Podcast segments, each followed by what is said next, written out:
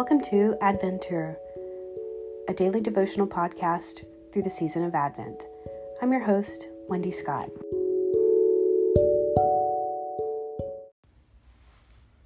Day 23. At last, joy. Psalm 16:11 reads, "In your presence is abundant joy." This is the truth. There is abundant, complete joy in God's presence. I once heard someone, maybe it was Anne Lamott, say she writes to know what she thinks.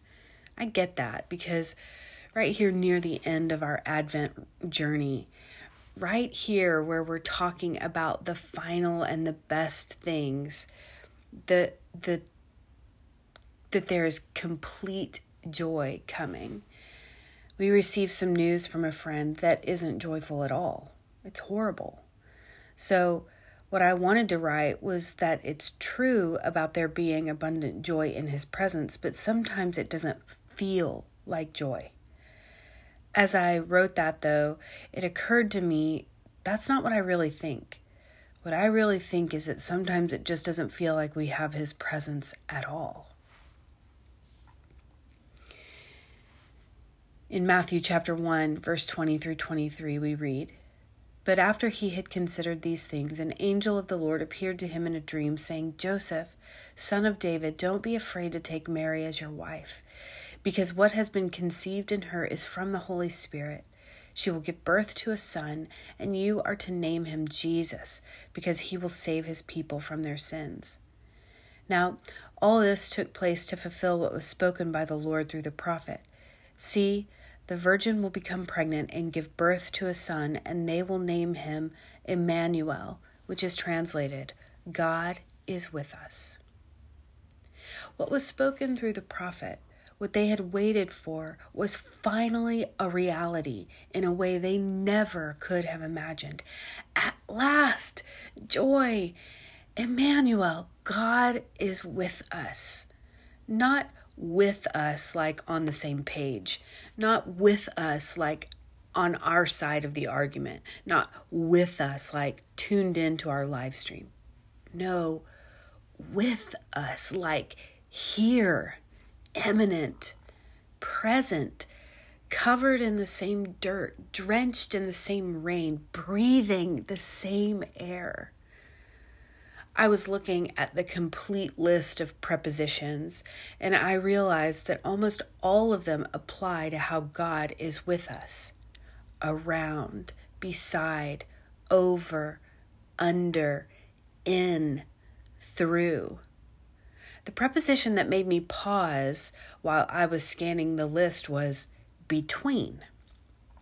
I wondered, Jesus, how are you between us?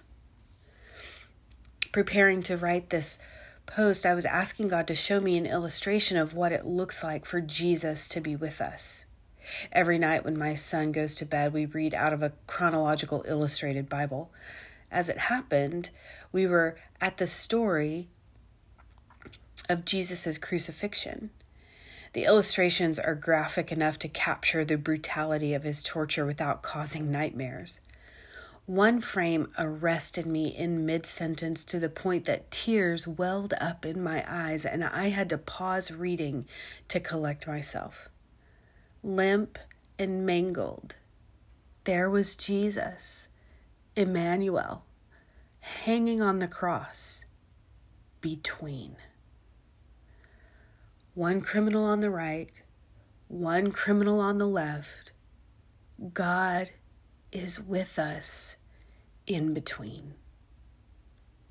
One criminal rejected him, one criminal received him, and the question popped into my mind Would the criminal who received him, even as he was suffering the agony of his own crucifixion, agree with the psalmist?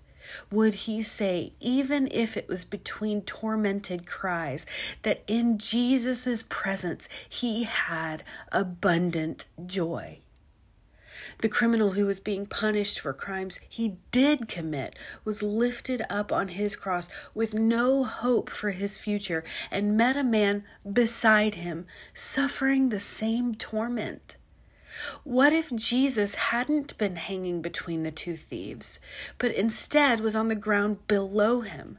What if Jesus, neat and tidy and unafflicted, offered the criminal the same hope of paradise on the other side of his death sentence?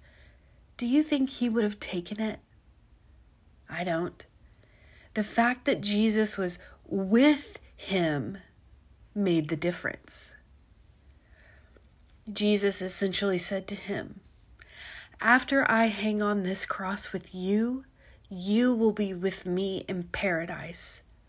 I'll stay here for you with a, for a moment so that you can come and stay with me forever. For those who receive him, even in the middle of suffering and pain, in his presence, there is abundant joy. For Mary, for Joseph, for the shepherds, for the wise men, for the disciples, for the woman caught in adultery, for Lazarus, for Jairus, for Bartimaeus, for the Samaritan woman, for me, for you. Abundant joy because He is with us even now by His Spirit. It's not only a future joy either, it's a now joy. We get to taste joy now, right this minute, even between tormented cries. We have abundant joy because of His presence. This momentary and light affliction will produce a weight of glory, unimaginable joy that these sin polluted bodies could not yet bear. The one who is with us in this grief of this life is the only one who makes suffering produce something eternal and glorious. God dwelled with us in flesh in Jesus, and in just a little while, Jesus will come again. When he does, the mega joy of the angels announced that his that the angels announced at his birth will be fully experienced. Spend a few moments imagining that. At last, joy. Jesus, I don't pretend to understand it, but right this minute in my heaviness and hurt, you are with me. You aren't with me in the same way as when you walked here bodily, but with me in a better way by your spirit. Your withness has no physical limitations, no boundaries that prevent your nearness from being pervasive. Help me see you when it seems like you aren't there. Help me recognize your abundant joy now, even as I wait for the fullness of it kept in your timeless habitation. You are here, Emmanuel. Hallelujah. Amen.